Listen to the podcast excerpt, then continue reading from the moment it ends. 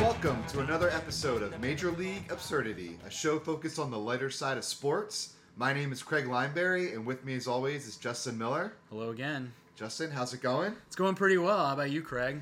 Oh, it's going all right. I had a pretty busy week this week. Big Yeah. weekend Yeah. for the uh, upcoming nuptials. So uh, glad we could fit in this episode today because after this, I'm going to be running, running, running. Yeah, it's going to be pretty busy with all the family coming Yeah. in. Pretty exciting stuff. Yeah.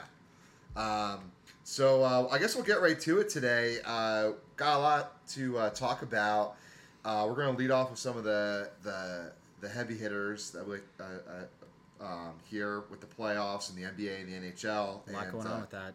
What's that? A lot going on with that. Yeah, a lot There's, going um, on. Yeah, last night, it's been frustrating watching these NBA playoffs because you have one night of amazing basketball because you got Clippers Thunder and then you have Pacers Wizards one night. And then you go to Spurs Blazers and Heat Nets the next.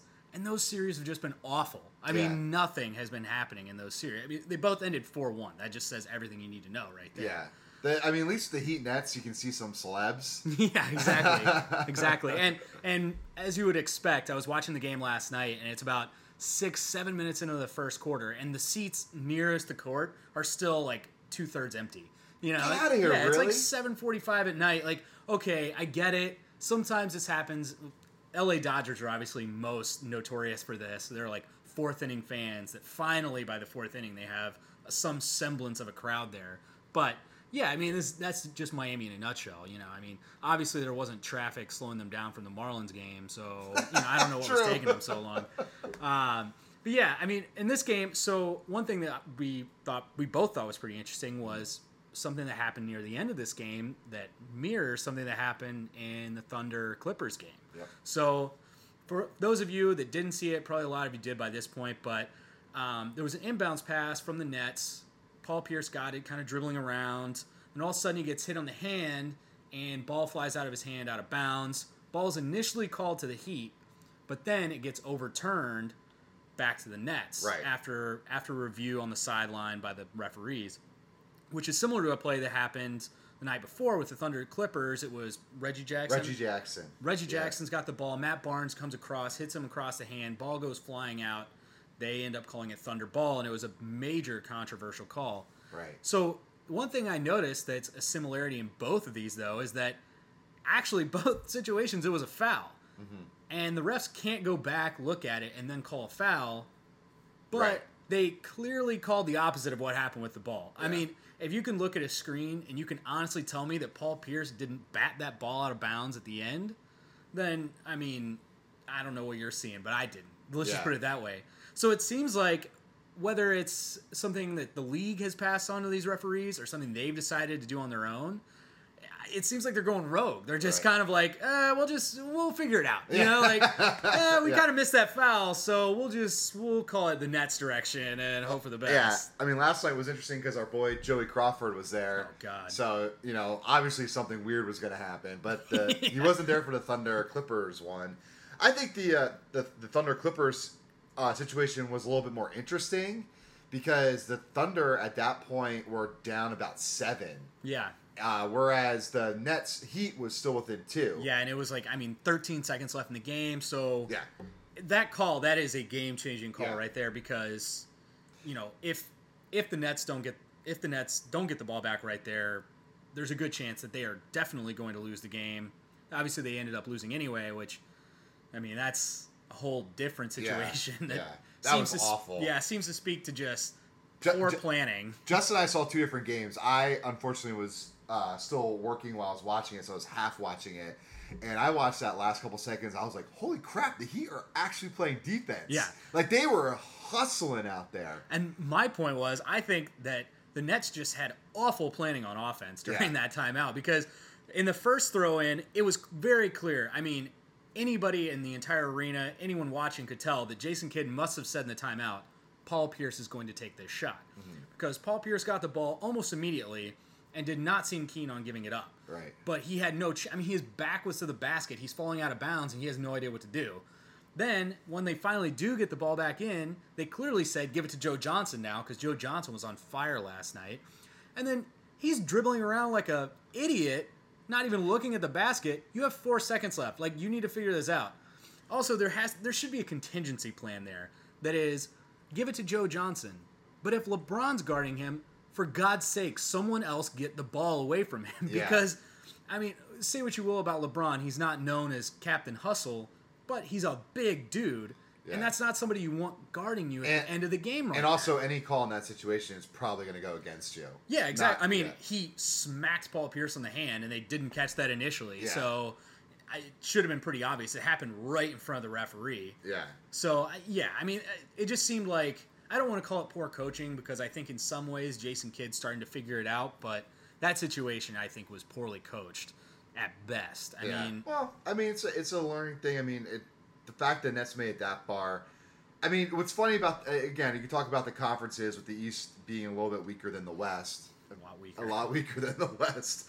Uh, you know, Jason Kidd, they were down and out on him about mid-season. Yeah, it was They- looking like a mid-season firing in the first season. and uh, you know he really pulled it back. But I want to talk a little bit about that the end of that Heat Clippers game because that was just awesome what happened there.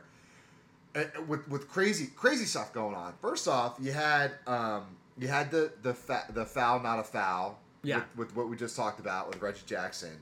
So they inbound the ball and uh, they take it down the court, give it to Westbrook, and Westbrook takes a three and gets fouled Yeah. by Chris Paul.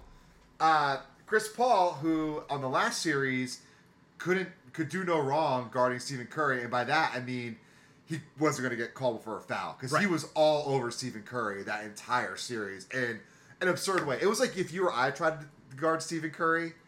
And like we are just like, no, wait, this guy here just grabbing his jersey, Grabbing onto anything, Yeah. just trying to hold him back. hold like, back. I don't That's know what- what to do. That's what Chris Paul is basically Yeah. doing. So, um, so that's big. I mean, you get you get to shoot three. I mean, it would have been even it would have been bigger if he had hit the three. Oh, but yeah. he, he didn't hit it. So Westbrook hits hits all three. Uh, uh, you know, foul shots. Clippers come down, miss it. Uh, Heat take it back, or Heat, sorry, Thunder take it back, score. Uh, Clippers get one more chance at it. Uh, Chris Paul gets the ball, drives down, and gets it stripped at the end.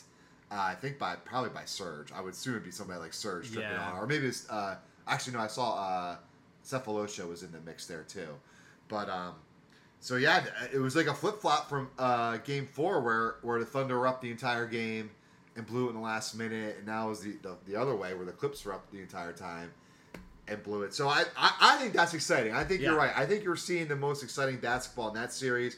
I just think the Thunder and the Clippers are such dynamic teams with awesome personalities on both. Yeah. that's just, just so much fun to watch. Great fan bases both ways in different in different ways. Right. You got uh, the Thunder who are incredibly loyal but humble fans. I think they'll get loud when they want to, but there's not there's not like a, a, a loudmouth guy per se on the Thunder Right. for in, certain, in their fan base. But then you got the Clippers who they're, they're listen they're in L.A. Right. But they're still a little humble too because they've just been in the shadow of the Lakers for so long. Forever. well, forever. I think so long. Yeah, forever. Um, but yet the, the teams are just so much fun to watch. So Yeah. much fun to watch. So it's I, I'm, I'm glad. I mean, it's giving me heartache uh, because uh, my curse is still true because I watched that game four game from start to end and they blew it. Right. And you can see it coming. I mean, the Oh, Thunder yeah. up by 22, 22 points in the first in the first quarter, and then to come back and lose that in the last minute of the fourth. That, that- that's that's a long way to Yeah, come back and fall. That's a rough loss that you don't want. yeah. So of course, and then game five I didn't watch, and they win. yeah, exactly. like you know, I know. it's Well, why it's- can't I just watch a game and enjoy it? Why can't I just watch a game Well, and enjoy it? tonight's going to be interesting because it's two game sixes. Both teams that are down are at home Yep. trying to force a game seven. I mean, I looking at both looking at both games, I honestly think I think Wizards Pacers is 100% going to a game 7. Cuz in the last game, the Wizards look like they finally kind of picked it back up. Hopefully that'll continue tonight, especially coming back home. I think it'll be good for them.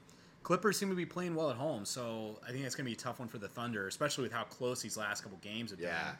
I think that home field, that home court advantage is going to be enough to give them the boost. Right. So I, I don't know. I think we may be looking at a couple game sevens this weekend. Yeah, which, well- uh, it'll be pretty exciting. It would be exciting, and and you know, uh, as I mentioned before, my my future father-in-law is a Thunder uh, season ticket holder, Yeah. and he's coming in tonight, so maybe he'll bring, I don't know, something with him, Some some kind of magic. some kind of magic with him, and uh, you know, you know, helps the the Wizards win tonight because I, I I listen, I'm fully on that bandwagon in the East, yeah. and uh, As much as I think a lot of people want to see Pacers heat, I really want to see Wizards heat. I you know I think I think the Heat sweep the Pacers if that happens. I agree. I think the, I think the Pacers are just. I mean, they're they're getting they're getting the job done occasionally, but they're not going to be able to do this against Yeah.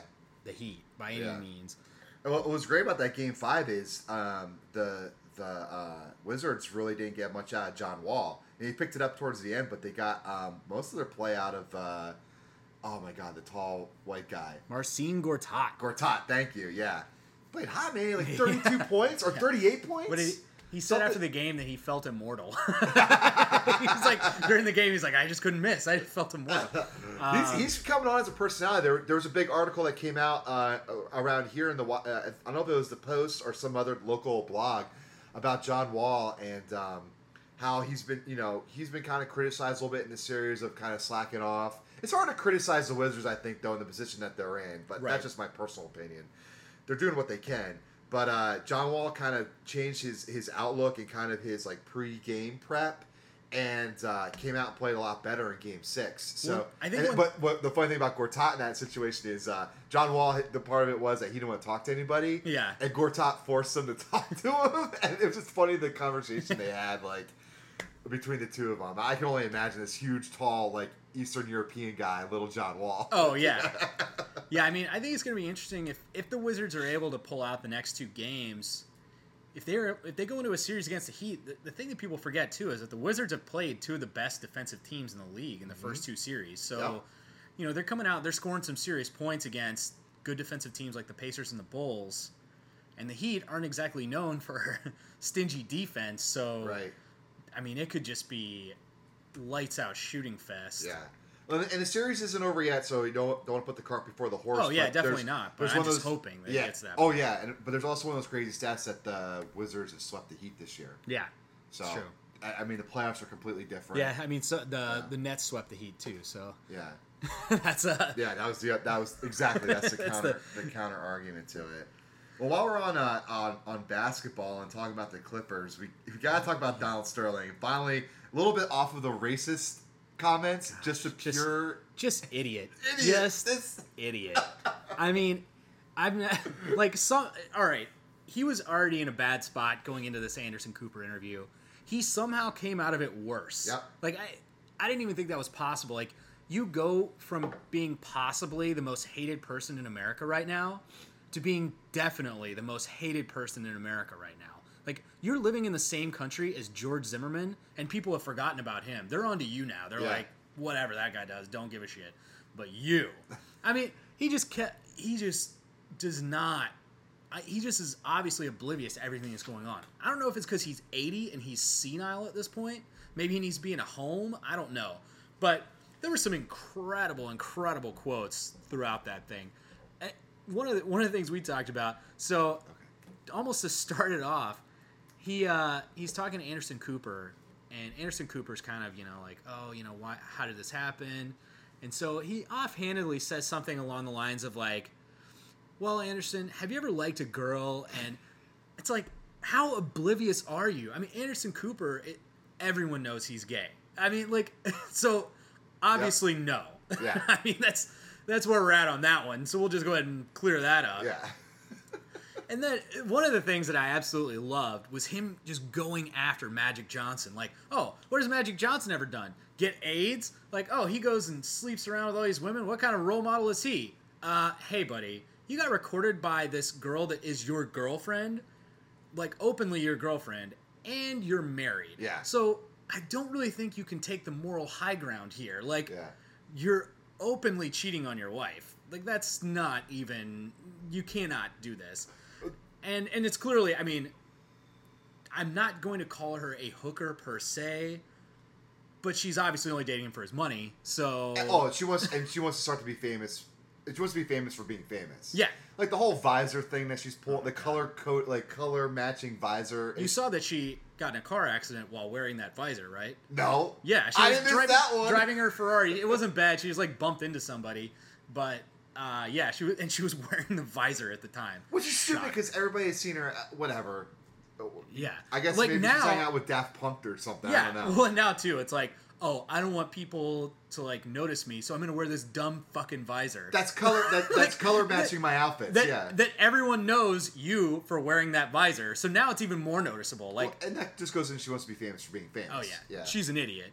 But Uh, there was so many, so many classic Yeah. things in there. This is one of those great moments in, in the American society where the everybody's just all against Donald Sterling, and you, and you see little bits and pieces. I watch the Today Show every morning and go back to the Magic Johnson thing. They talked about Donald Sterling's comments, and the whole other thing was like all the awesome things that Magic Johnson does. Oh, yeah. he has like. Do you know he's raised like a billion dollars? Yeah. Literally, I'm not saying that like as just like a number. No. He has raised a billion dollars to help inner city youth. Yeah. A billion! And Donald Sterling had the gall to say that he doesn't give that Magic Johnson doesn't give back to the African American community. Yeah. And one of my favorite parts of this is so Anderson Cooper's kind of pressing him on this point, like, oh, so are you saying that African Americans in general don't give back to their own community? And Donald Sterling is about to bite, and he is about to go on another racist rant. You can just hear it coming out of his mouth, and then halfway through, he's like, "Uh, well, that's just not the point." and you're like, "You are literally about to do it again with a camera on that you knew is there. Like, you are And you so know what this is about. yeah, you are so stupid. Like, if there's anything that can be learned as a positive from this, it's that kids, you can be really, really dumb and still be a billionaire. Yep. because this guy, I mean, he must have like a rock and a half for a brain, and he's got billions of dollars. So clearly, you don't need to be intelligent to make money. Yeah. And it's just, oh, the whole thing is unbelievable. You know, I, and what's sad is I think it kind of spreads to his wife because I, I think we talked about this in other shows. The fact that she thinks that she's going to be able to keep that team under the Sterling name is it's Well, absurd. And it so here the newest thing that came out today is that she's already signed the papers to file a divorce. So obviously her intention is that she's going to try to file the divorce and get control of the team. But the problem is I mean, she I know she's thought this out a little bit but not well enough. Anytime somebody gets divorced, this happened with uh, I believe the McCords with the Dodgers a couple Dodgers, years yeah. Whenever it goes into a divorce, everything goes into like this weird holding pattern and they have to deal with it in the divorce court. And so maybe they're trying to slow it down, but that's a really bad idea. Like at this point, you've already you're already lowering the value of your team somehow, mm-hmm. which is shocking because your team this is the best the Clippers have ever been. Yeah. So might as well just sell now, just get it over with, Yeah. get your money and get out. Yeah. Like you're you're only if you try to file this divorce, if you try to continue to hang on, you're gonna lose more and more advertisers, and it's just gonna get worse and worse. And if you really- you're, you're gonna lose players too, because that I mean that's one of the biggest assets you have. So if you have any of these players that are coming up on contract, you honestly think they're gonna try to come back to the Clippers? Yeah. No. And some of them are probably gonna demand trades in the offseason. Yeah, and if you really care about the team, I mean, some of these names that are popping up as buyers. We talk again. We I know we did talk about this. Let it go, man. It'd be awesome to have Yeah. the Clippers owned by Oprah, Well- or or some of those boxers we talked about, or the- or Frankie Muniz. Yeah, yeah, exactly. Exactly. Frankie. If you guys haven't heard, Frankie Muniz Yeah. from uh, Malcolm in the Middle is in a group that's uh, planning on buying the Clippers, possibly. So Well, and the thing to me for the Clippers is they got this good with Donald Sterling somehow. Because, I mean, it's proven that in the past that he's just a horrific owner and he's never done anything positive for the team. So give them an owner that actually cares. Oh my God, they they literally could surpass the Lakers. yeah, I mean, if you put Magic Johnson in charge, I don't know. I mean, I think yeah. sky's the limit for them. But Magic Johnson, I, I don't think that's going to happen though. The fa- just his history as a Laker and with all the controversy, it'd be so going overboard the other way. Yeah. To to recorrect, and I don't know how that decision gets made. Do the other owners let you buy, or is there like a controlling group within the the team that lets you buy? Like like I don't know how you sell and own a, a team per se. I don't know that process, but I'm just saying I don't understand that process. yeah. Uh, so, somebody has to approve it. You're giving money, right? You're buying. So I mean, somebody is taking your money So who in, in improving that sale? Right. So who does that? The NBA So it is the NBA. So it's all the owners. It is Yeah. all the owners that come in and the commissioner mostly. And the commissioner. Okay. I, I just don't think it would go to. I don't think it would go to Magic. I, I, apparently, he's not interested anymore, or, or ever really was. yeah, maybe not. Who knows? He might come out of the woodwork. I mean, he, But maybe maybe he's going to join up with the money team. Maybe it's going to be the Magic Money team. I don't know. Magic Johnson and Magic Muniz. and, and Magic Money Mayweather. Magic. Magic Muniz Mayweather. all right. Well, I mean, it's definitely something fun to follow. Yeah. Uh, so uh, speaking of following and following up, we had our draft special, and, and now the draft is over. All seven beautiful rounds of it. I, I honestly think I watched seventy percent of it. No lie, I was I just couldn't stop. On Yeah. Friday night, sat down, watched most of the second round. I think I missed the third. Then Saturday, I'm like, well, time to turn the draft on. Noon, just crushed through third through seventh round. Went to the gym, watched it on the TV in the gym. At one point, I was borderline disgusted with myself that I'd actually sat there for that many hours and watched roughly six of the seven rounds of the draft yeah. but I, you know it was interesting there was to me there was some surprises some non-surprises um, one of the things for me i'm gonna homer for a second here i was a little perturbed at how late a lot of the baylor players were going i think our first pick was in the fourth round? Fifth round. fifth round Yep. cyril richardson uh, going to buffalo. Then you had lake seastrunk not until the sixth which he was on he was on mel kiper's he was number two on mel kiper's best available for about two and a half rounds. You know i mean it's and today nfl.com published a thing of you know the five steals of the draft per division. Nfc east one of them was lake seastrunk to the redskins. The other was ahmad dixon to the cowboys and you know obviously for me being a baylor guy and a cowboys fan lake seastrunk to the redskins was my nightmare Yep. so thank god for ahmad dixon to the cowboys to kind of balance that out And he's your second boy on there. yeah Yeah. well, yeah, and we actually they signed two others undrafted right after that. Our tight end and one of our running backs they signed to the Cowboys as well. So it should be interesting to see. But you know, there was a lot of interesting stuff. One of the one of the surprises ish to me was AJ McCarron. Um, I felt like he fell a little farther. Apparently, he came across as very cocky in his interviews, and teams didn't really like that. Well, he came across cocky during the draft too. Oh yeah, hundred percent. But you know, I as much as I maybe don't want to side with AJ McCarron on this one, you know, I'm pretty sure he was the only quarterback that won two national championships in that draft. So I understand he's at Alabama, but you know, the kid won more than any other quarterback in that group, and you gotta if you're him and you see you're like okay blake bortles a kid from central florida that pretty much burst on the scene this year and won a bowl game gets the third pick and i don't go until the fifth round and i'm one of the winningest quarterbacks in ncaa history like that i, I can see where that can rub you the wrong way but yeah i mean that was interesting. As much as the draft seemed to hate baylor players it seemed to hate sec quarterbacks more because they just i mean aj mccarron was i believe the first sec quarterback taken because it was aj oh i guess manziel. Sorry. Yeah. i always forget that they're in the sec still. Um, but yeah past manziel the next one was mccarron. Then it was suddenly aaron murray i think the pick after and then zach mettenberger a few picks after that. Yeah. But yeah those three they were sitting on the best available list for several several rounds Yeah.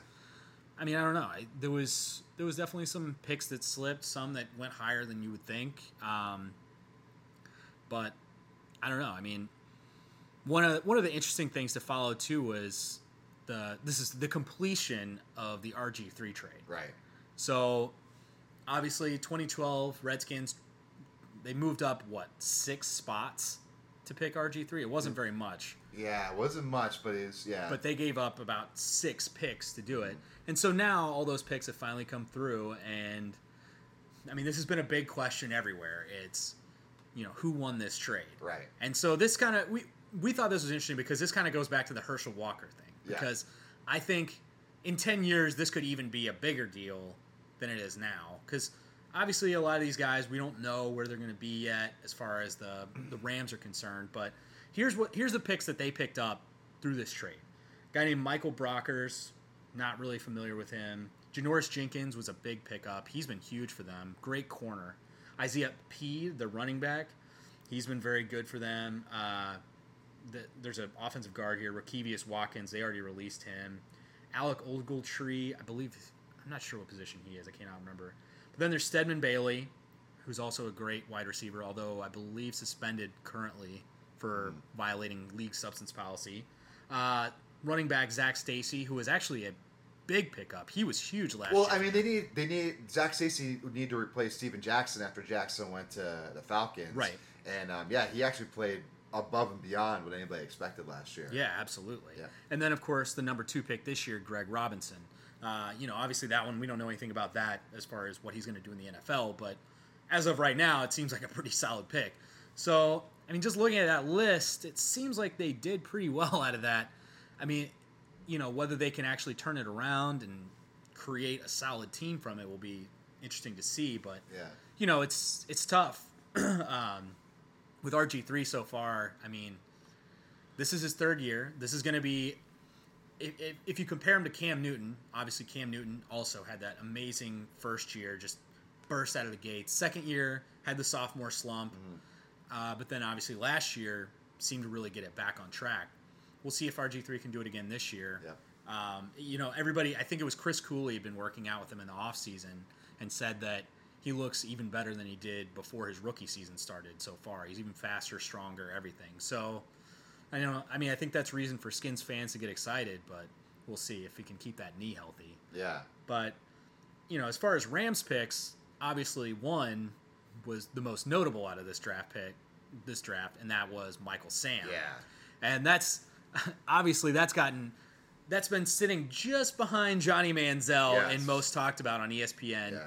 And that was you know, that was kind of an interesting interesting situation in general. I mean, obviously it's it's a big step for the gay community. Um, there was a lot of the the video coverage definitely drew a lot of ire from a lot of people afterward. You know, him kissing his boyfriend multiple times. Uh, th- so I'll, I'll give my opinion on that. I had no problem with it, although I thought the ESPN coverage. I'm like, okay, like we get it. Yeah. you know, like at a point you don't need to keep showing it. Like Yeah. I, the way I put it was, if it was if they had done this with AJ McCarron and it's like him making out with Katherine Webb and shoving cake in her face, still everybody would be like, okay, get, get it. it, That's yeah. enough. Like you don't need to show this anymore.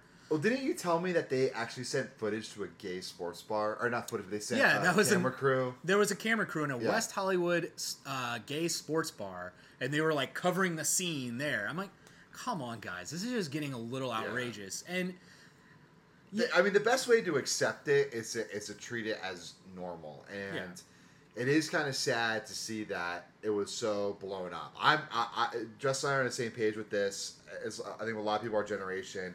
I'm excited for it. I think it. You know, there's it, there's nothing wrong with uh, you know gay gay athletes you know coming into pro sports, and and I totally encourage it. And Michael Sam is definitely opening up the door for a lot of gay athletes in the future.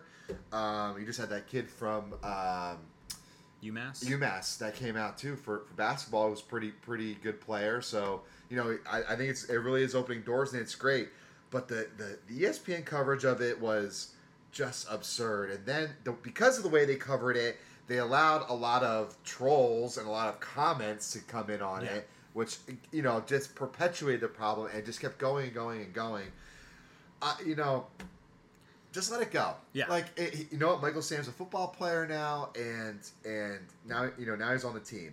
However, as Justin and I uh, were talking about today, Michael Sam is now come back around and is now not helping his own case. Yeah, I- when I- it comes to his persona in the public. Yeah, it got announced today that he's going to have his own reality show through the Oprah Winfrey Network, which, I mean, that kind of opens itself up to plenty of jokes on its own, but we'll leave that alone. Yeah.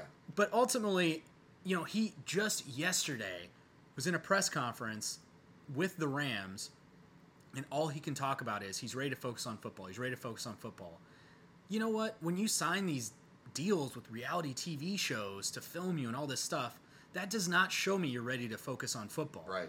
And I mean, there is there's the side of it that, I mean, he's smart business wise in order to you know secure as much money as he can right now because yeah, who knows? Maybe he's not going to make the team. He's a seventh round pick Yeah. on a tough defensive team. I mean that Yeah. that, that that Rams line is stacked. So you know, my thing is, don't don't sit there and lie to my face and say, "Oh, it's all about football. It's all about football," because it's not. It's not all about football at this point. I mean, you're making it into something else that it's not.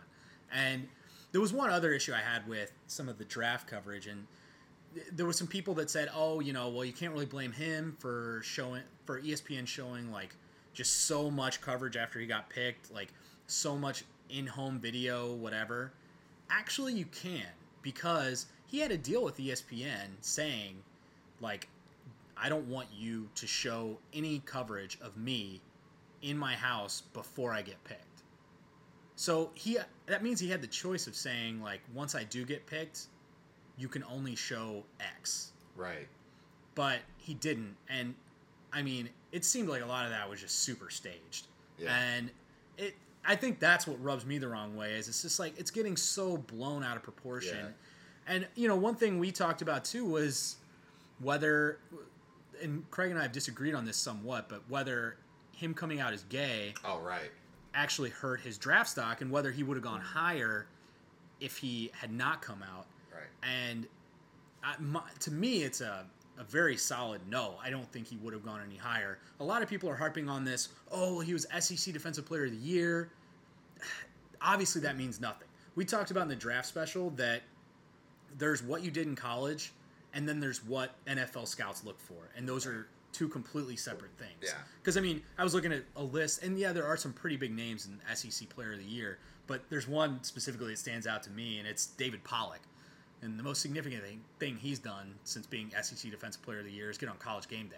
So you know, it's Yeah. you're not. It, it's not always I- that li- indicative. Listen, I mean- I'm not. Yeah, and what I'm and what I'm saying too is I'm not saying Michael Sam should have been a first round. Oh pick. yeah, yeah, yeah. No. I it just seems like everything was downhill for him. But and, and part of it was his fault because the, the combine's in there. That's all him, and we'll get to that in a second. But they were projecting him originally, like after the SEC game. It, it, actually during the whole season with him, and then the SEC game, and then him coming out, like in that kind of period. Oh, he's like around like a like a three or four round guy. Uh, and then as everything went, you know, went on, and, and, and all the coverage came up about about you know him being gay.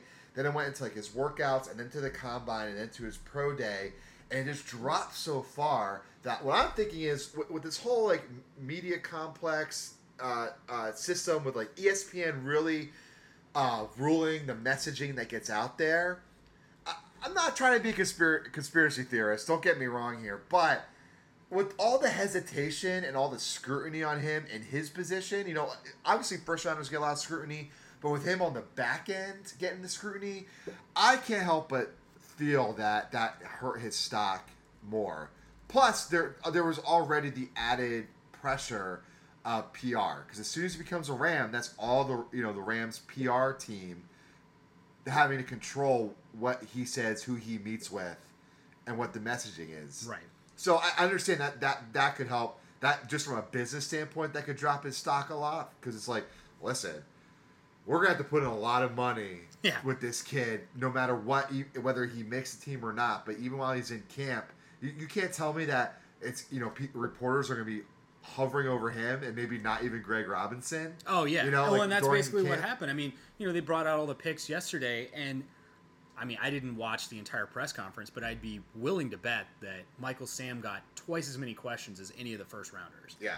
And I mean, that's kind of crazy. But, you know, one of the things that people seem to be missing whenever they talk about whether his draft stock was hurt, I mean, his combine was nothing short of disappointing at best. Yeah, I and, mean, I, and, I, and I agree with that because that's you can't disprove that. Yeah, and Yeah. I mean, you look at too the way that the way that players are drafted in the NFL, and they mentioned this when they were talking on the draft. I can't remember if it was before or after he got drafted, but they talked about that the NFL scouts, especially once you get past the first or second round, it no longer becomes about what you did in college. They don't care anymore. They want to see how big you are. They want to see how fast you can run. They want to see how high you can jump, how strong you are, and from there they determine if they can mold you into the player that they want you to be. Well, the problem for Michael Sam is he he's got drafted as a defensive end, and he's pretty small for that position. I mean, he's 6'2", 260, which that's it's kind of a, I mean, that's kind of a rough size to be. I mean, mm-hmm. that's kind of short and actually kind of heavy to be playing that position. I mean, if you look looking right now, I'm looking at Jadeveon Clowney, another defensive end, obviously the number one pick. He's six six. He's only, but he's only five pounds heavier than Michael Sam is. Yeah, but he's got four inches. Yeah, he's him. got four inches. Yeah. And you look at one of the things I looked at specifically were obviously his 40. So Michael Sam's 40 was a 491. Jadeveon Clowney's was a 453. Then you look at uh, the vertical jump. This one's the big one to me. Vertical jump for Jadeveon Clowney, 37 and a half inches. For Michael Sam, 25 and a half. And, and you know that's and the vertical jump I, I get is a big thing, especially for defensive ends. Oh, that's huge. I mean, While, while you're not jumping passes. straight up for your position, that all shows your your leg strength. Right. And that is so big for the defensive end on pushing off of that line when the ball snapped. Yeah, I mean Yeah. he and as far as strength too, I mean he only he did 17 reps on bench. That's not great for a guy his size. Like he should be in the 20s easily. So, you know, a little concerning that he wasn't able to really wasn't able to really get anything going there. And there's also there's one other piece of this that I I always find ironic. So whether him coming out hurt his draft stock or not, I don't think him being gay hurt his draft stock. I think the media attention that will immediately come from him being drafted and him being gay is what hurts his draft stock. Mm-hmm. So isn't that like the irony of all ironies? Is that the media is harping on like teams need to draft him and or that he should be drafted and he shouldn't be hurt by his like his sexuality, but the media is actually the one hurting him Yeah. yeah because the, a- the teams like I honestly team NFL is a business. So the NFL any team really they don't give a shit if you're gay, bi, straight, whatever. They've got guys that are straight up criminals. But if you are going to be if you are going to make more money than you are going to cause problems, they will bring you in. But they're going to look at all this media attention as a problem. The same thing was that that's the same thing that haunted Tim Tebow on the opposite end of things. Mm-hmm. You know, Tim Tebow so super religious that all like the entire religious right always wanted to know everything about him. So where some teams may have considered taking him and bringing him in as a third string quarterback, why would you at this point? Like the media circus that follows is not worth the minute ability that he might give you. yeah. And that's I mean that's exactly where they're looking at it. It's just I don't know. It's really ironic when you look at it. Um, oh, so to compare, this is one that I thought was interesting. Uh, I believe this kid got drafted by the Eagles actually. Pat O'Donnell, the punter from Miami. Okay. So to compare him to I Michael think Sam, uh, the Eagles Eagles took all defensive guys. and two they may have they may have signed him. I think. Okay. Uh, but so punter out of Miami, uh, Pat O'Donnell. He's 6'4", 220, runs a 4.6 40, did 23 reps on bench, and had a 30 and a half inch vertical. and he's a punter, and he did everything better than Michael Sam did. I mean, that's that's not where you want to be. you know, like you don't want to be looking down the stat sheet and being like, "Oh man, that punter did better than me." Yeah. So eh, that's that's kind of been that's been my issue with him this whole time. Is just I don't know. He didn't didn't prove it when it counted. and Yeah.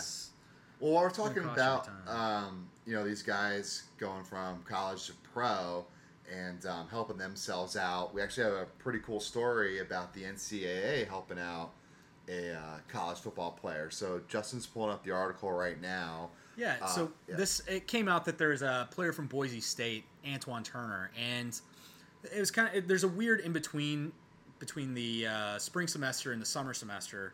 So he, for all intents and purposes, was left homeless. Um, his mother, I believe, died when he was younger. His father is just not in the picture.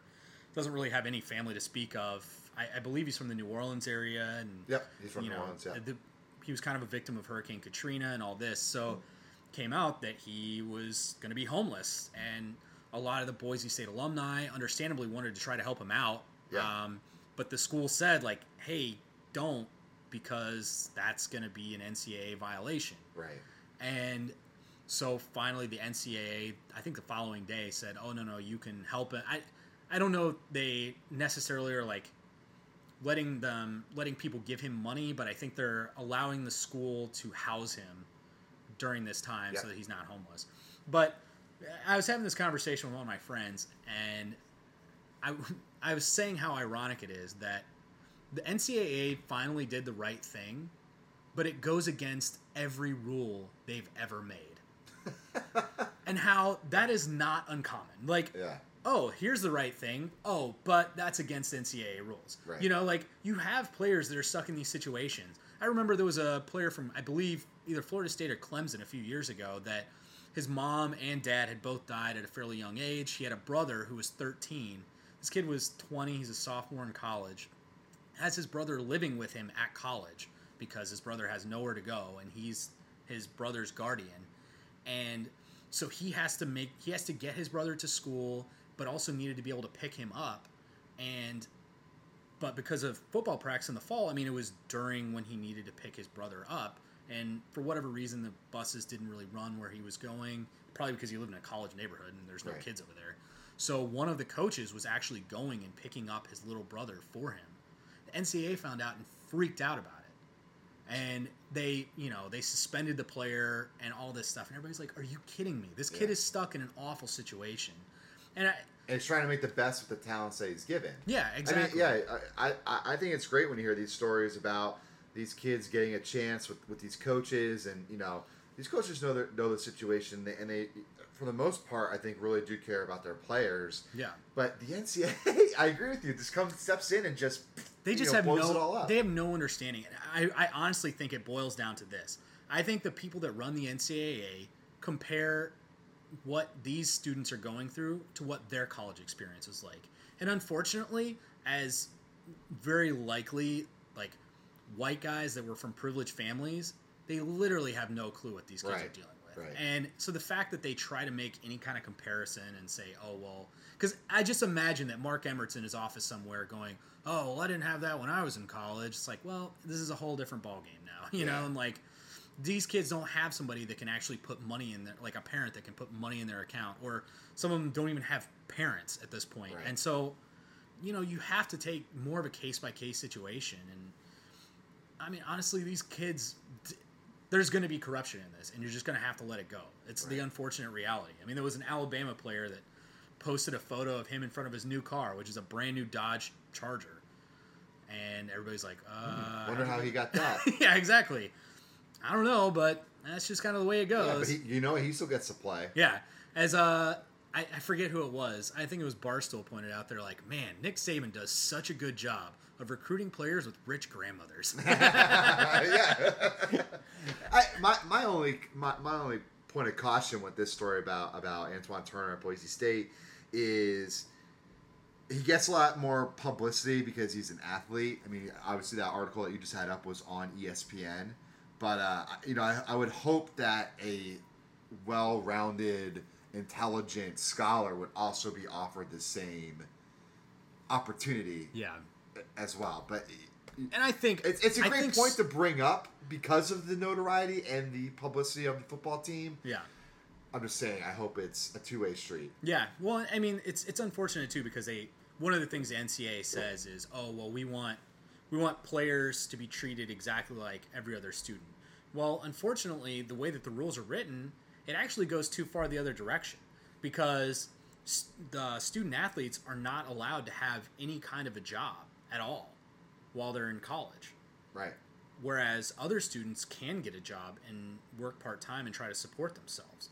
And I understand the reasoning behind the rule because they're concerned that there will be some corruption where, you know, like Oklahoma, where they had kids working at a car dealership an hour a week and they were making like $5,000 a week or something crazy. Um, and, you know, that clearly opens up to corruption, but they have to find some kind of a middle ground. I mean, at least give players the opportunity to work on campus jobs Yeah. you know, at least something to make some money in the off season or in the summers or whenever they need to. I mean, the fact that they can't work at all, that's what ca- that's what opens this up to even more corruption in the end because then you create more of a need than there already is, which is crazy somehow. But they that's what they do. I mean, Yeah. I don't know. It, they're, the NCAA is always about 10 years behind the mark on what they need to be doing. It's it's absolutely ridiculous. but um, but kind of switching gears, one of the things that uh, this has kind of become an issue this season so far in Major League Baseball is Tommy John surgery.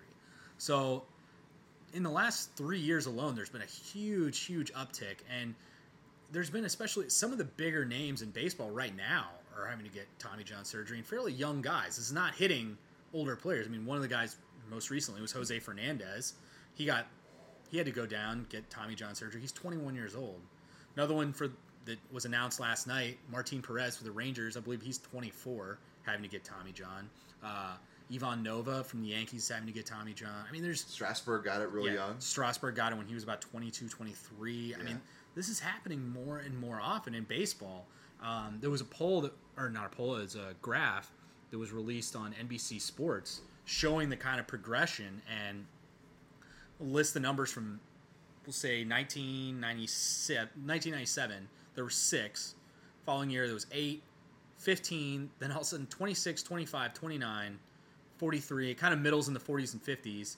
Then you get to 2012, and there were 69 Tommy John surgeries that year, 49 last year, and already in the middle of May, we're at 33 for 2014. It's a lot. That's insane. I mean, they're on pace for almost 90 Yeah. this year. And so it's kind of now it's bringing about the question of why is this happening? Um, and one of the things that's been discussed is well, technology is a little bit better, so we're able to maybe determine smaller tears than we were usually able to do. Um, but yeah, I mean, it's crazy. I think it's just that maybe maybe injuries that were previously described as an elbow strain or you know just elbow soreness is now oh there's a torn UCL we need Tommy John on it. Yeah.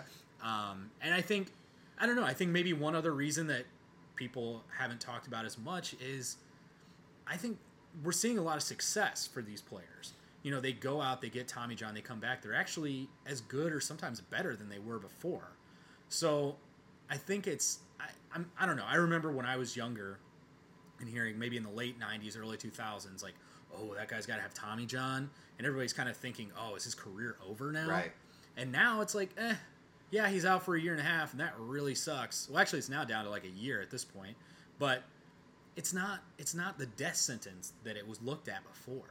You know I, there's actually a kid from my high school josh tomlin pitches for the indians. Um, at the end of 2012 he had to get tommy john surgery.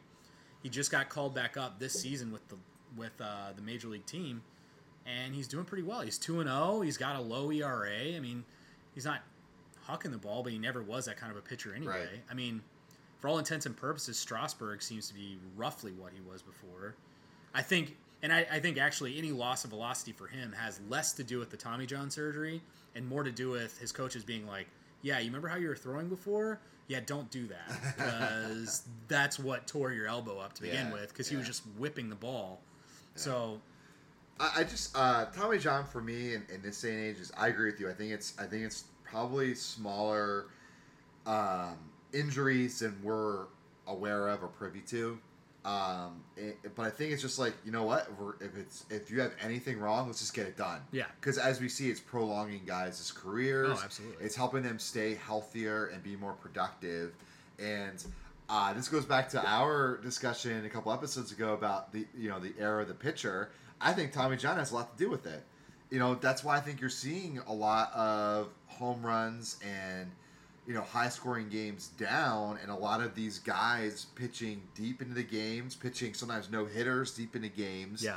because they've been worked on and they're you know they're they're healed and they're they're they're more productive internally you know with their arm mechanics than they were before. Yeah. and obviously it's a revolutionary uh, surgery. I mean well by now it's not revolutionary. It's i think it's now a, a known entity. You're going to get if you're a pitcher and you're going to be a pitcher in the major league level you're going to get tommy john surgery and just be ready for it and hope it happens sooner than later. Well, and one thing I, I've said this before about Tommy John, and I think it's interesting, and I think it's an underrated piece that actually helps pitchers out.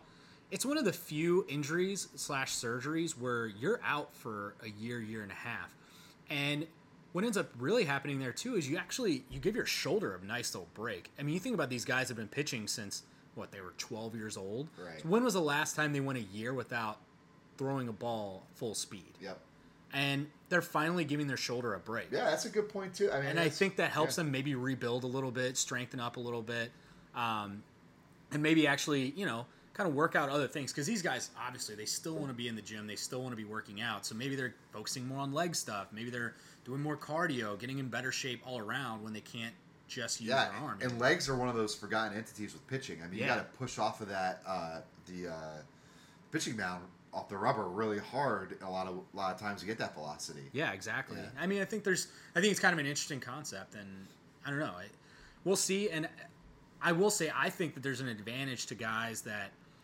that have this surgery closer to the end of a season. So you know, the guys that maybe have to have it in August, September, because now that they've kind of narrowed it down to a year, eh, if you tear it in August and September, most teams are not going to try to bring you back the following season. They're just going to let you sit out the whole next season and wait until spring training the next year. So they end up getting uh, basically an extra six months because you know we looked at we all saw Stephen Strasburg when he came back, came back kind of mid-season, and then they capped him on innings. Yeah, And you know I, I think that's okay. and that ultimately I think hurt them. yeah, Uh, I, I think that I think that playoff series might still gone the same way. Yeah. But I think they would have had a better shot with Strasburg.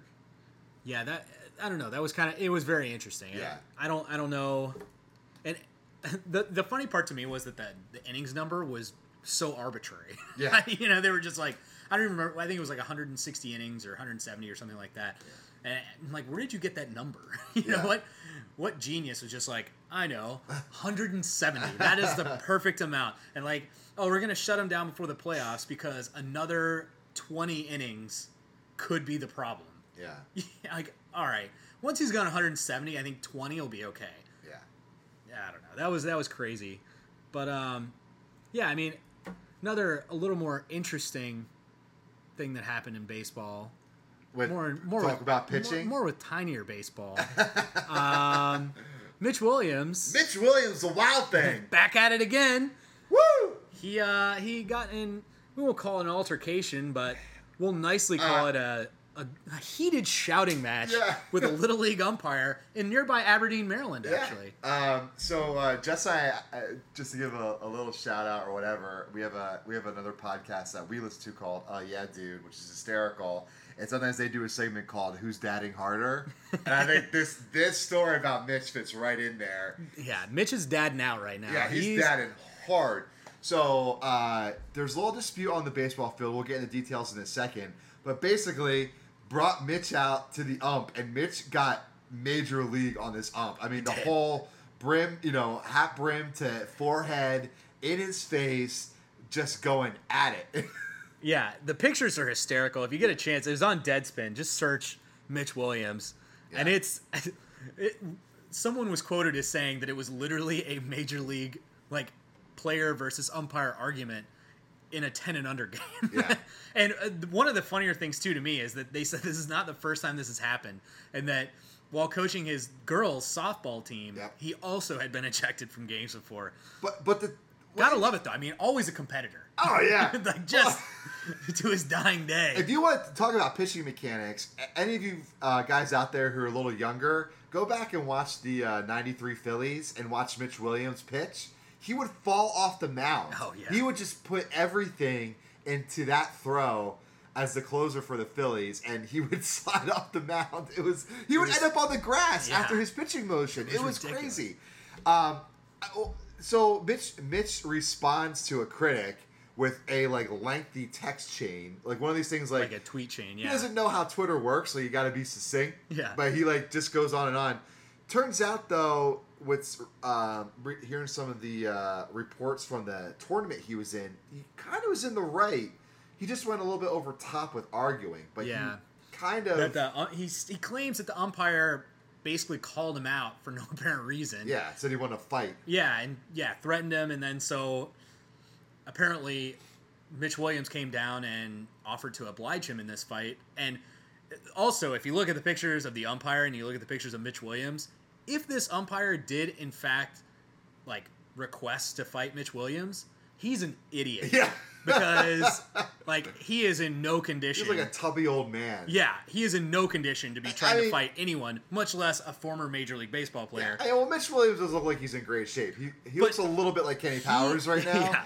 but But he still. looks he looks like a baseball player in his in his prime compared to this umpire. Yeah. Like this umpire's prime saw way too many Long John Silver's platters, and that's where he's at now. and it's just, ah, it is unbelievable. There, oh, that second That, picture. that is second absolutely picture is great. He just he the ump's doing. He looks like he's trying to be tough, but he's scared as shit in that picture. yeah, exactly. Like, like you can almost like. If this was video, I'm positive you could see his lips trembling Yeah. because he's clearly scared shitless. So I just think this is hysterical because you, you want to know why? Like with, with with my current situation where my life is going, uh, Catherine and I have often had the conversation about what I would be like as a sports dad. Yeah. So what do you what do you think I would be like, and, and I'll tell you what I think you'd be like. I mean, I think that I think for the most part you'd be good, but then there would be the occasional call that would just set you off, and you'd be the guy. You know how most little league dugouts, especially in like the really shitty fields, they don't have like a roof or anything. Right. I imagine you as being the dad that like gets thrown out, and then you just go in and you just start hucking stuff through the fence back over onto the field, just like kids' bats and like their bags are flying everywhere. And then you see that big Gatorade orange cooler come flying over, and then just peanuts mm. just just scattered everywhere. I'll go out to home plate, Yeah. get the dirt on it. Yeah, exactly. Mr. Lineberry's at it again. See, you on the other hand, I see you sneaking in a six pack, sitting in the stands, getting in a nice little buzz, and just like slurring a little bit, but saying just like these really rude comments. And then when the ump calls you out, be like, "What? I, I like- saying anything." I sit just close enough to someone that could possibly sound like me that I'm like, this asshole. this guy right here, He's just a dick. taking a swig from another Coors. yeah, exactly. I mean, I'm scared. Sir, that paper bag's not fooling anyone. yeah. I mean, I, I am scared to death of, of, of being in that situation because I am so competitive internally. And it, I had the problem of bottling things up. So even like during a game of Sorry with like my mom and my sister, I get so pissed. And all of a sudden, I'll like let out a, like a, a nice little snarky, like, well, you know, mom and dad didn't even want to have you. You know, like something like that. like that, you're right. I would snap. I would. I I, yeah, would. so I can only imagine when you're being third base coach and the opposing team's third baseman standing there. Yeah. something pisses you off, and you just look at the kid, and you're like, "Your parents don't love you." Yeah. Just him cry. yeah. Steps off the base. I like call for like the pickoff. Trip him on his way back. Oh, that would be awful. But this, I mean, I just love that it's, it's Mitch Williams. I, I just every. I Couldn't mean, have been I, a more perfect person. I, hear Mitch Williams, and I, like I said, I just see that throwing motion in my head. Of course, then I see Joe Carter walking off, Yeah, which is the other disappointing part. uh, so uh, in, in, again, in light, more lighthearted news and talking about my wedding, and again, I apologize to you guys if you think I'm talking about too much, but it's really prevalent right now, and it's also prevalent with our next topic. It is. Uh, our, uh, a little news story came out this week that a uh, wedding couple or wedding in Indianapolis was crashed by Andrew Luck. Yeah. He just happened to show up Yeah. where this was, and so they were taking photos and said, "Hey, Andrew Luck, would you like to be in our photos?" Yeah. So I'm like, hell yeah, man. so I I, I uh, open up my big fat mouth on uh, social media, and I'm fi- I still stick by it.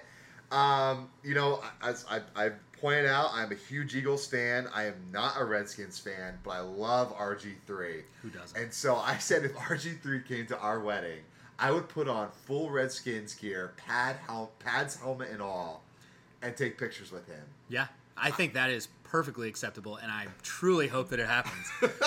How, am. how, how could we make that happen? uh, he's so. I mean, he's he's so big. You know, like Yeah. he's he's he's a superstar on the NFL level. Like you look Right. at a guy like London Fletcher. He's a big name, but he's still kind of like a Redskins guy, like Chris Cooley during his prime. right. But RG three transcends that. I don't know, like, it's- I mean, I'm just, I'm just hoping we can appeal to his Baylorness and yeah, and the fact that he can make an Eagles fan wear an entire Redskins outfit. what I really want to happen is, I really want them. I want him to show up, and I want him to make you wear a Redskins DeSean Jackson jersey. Oh, that would burn. I, I think I, I'd have to draw a line and say it'd have to be a Griffin jersey. I'd still be wearing number 10. I know, but it'd be incredible. Ooh, DeSean would burn. that would my skin would literally light on fire. Uh, I just think that's that's awesome. It gets me thinking, like, so if, if you were getting uh, married, Justin, or the day that you do get married, who who would you just freak out on? Well, I mean, RG3 is- I, RG3, yeah. RG three is a definite obvious. Uh, you know, actually, I was thinking about this the other day. I But think you got to think about opportunity. Like obviously they're in Indianapolis, good opportunity for Andrew Luck. Here Right. in DC, good opportunity for RG3. So if you get married in Texas, I think I think it would have to be. Well, I think it's a tie, and they're Yeah. two very different people. Uh, one would be Coach Art Briles because oh yeah, he's also just a solid, solid guy. He'd won around. Uh, sneaky second though, I think would be Clint Dempsey, U.S. Really? soccer player, also a Texas kid because he's from Nacogdoches, and I'm sure he'll be moving back that direction soon. But yeah, I think that one would be uh, Yeah. that one would be a sneaky second right there. yeah. I would. I mean, hey, you know if it happens, it happens. I, I don't. I don't know the mechanics of where we're getting married and where RG3 has his life situated in the area and how that would happen and.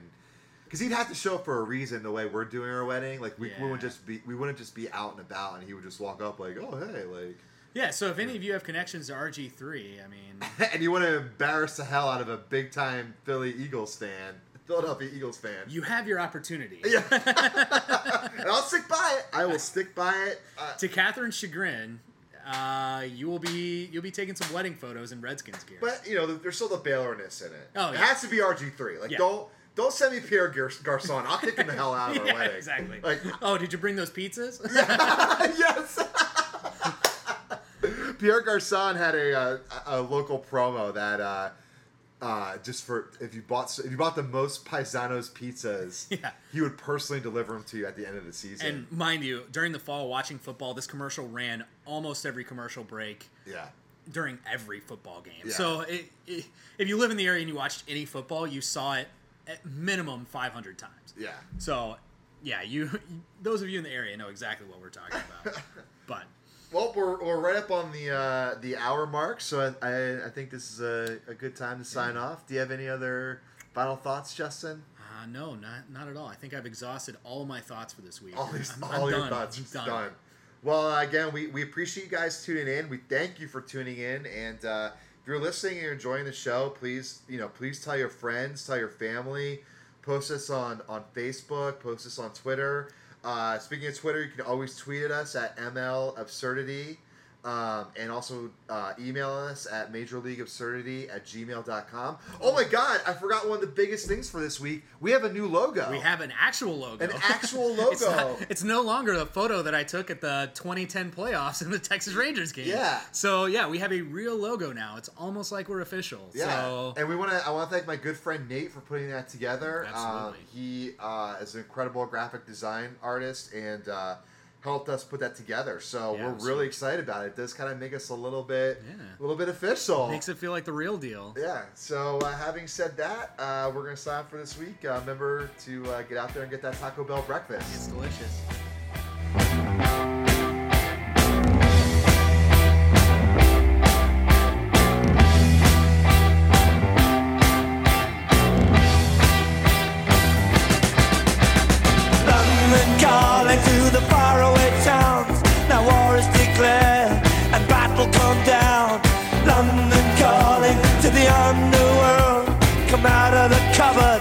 You boys and girls. London calling, now don't look to us. Phony Beatlemania has bitten the dust. London calling, see we ain't got no swing except for the rain and the truncheon thing. The ice is coming, the sun's zooming in. Meltdown expected, the wheat is going thin. Engines stop running, but I have no fear, cause London is drowning. I imitation zone. Forget it, brother, you can go it alone. London calling to the zombies of death. Quit holding out and draw another breath. London calling, and I don't wanna shout. But while we were talking, I saw you nodding out. London calling, see we ain't got no hide, except for that one with the yellowy eyes. The ice coming. The sun's zooming in, engines stop running. The wheat is going thick, a nuclear error. But I have no fear, cause London is drowning out.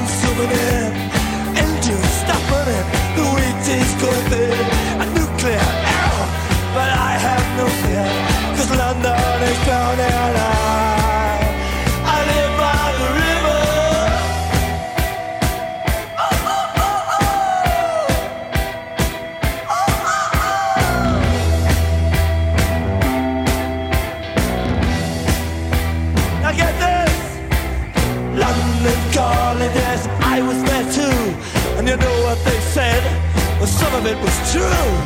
London calling at the top of the dial. And after all this, won't you give me a smile? London Calling.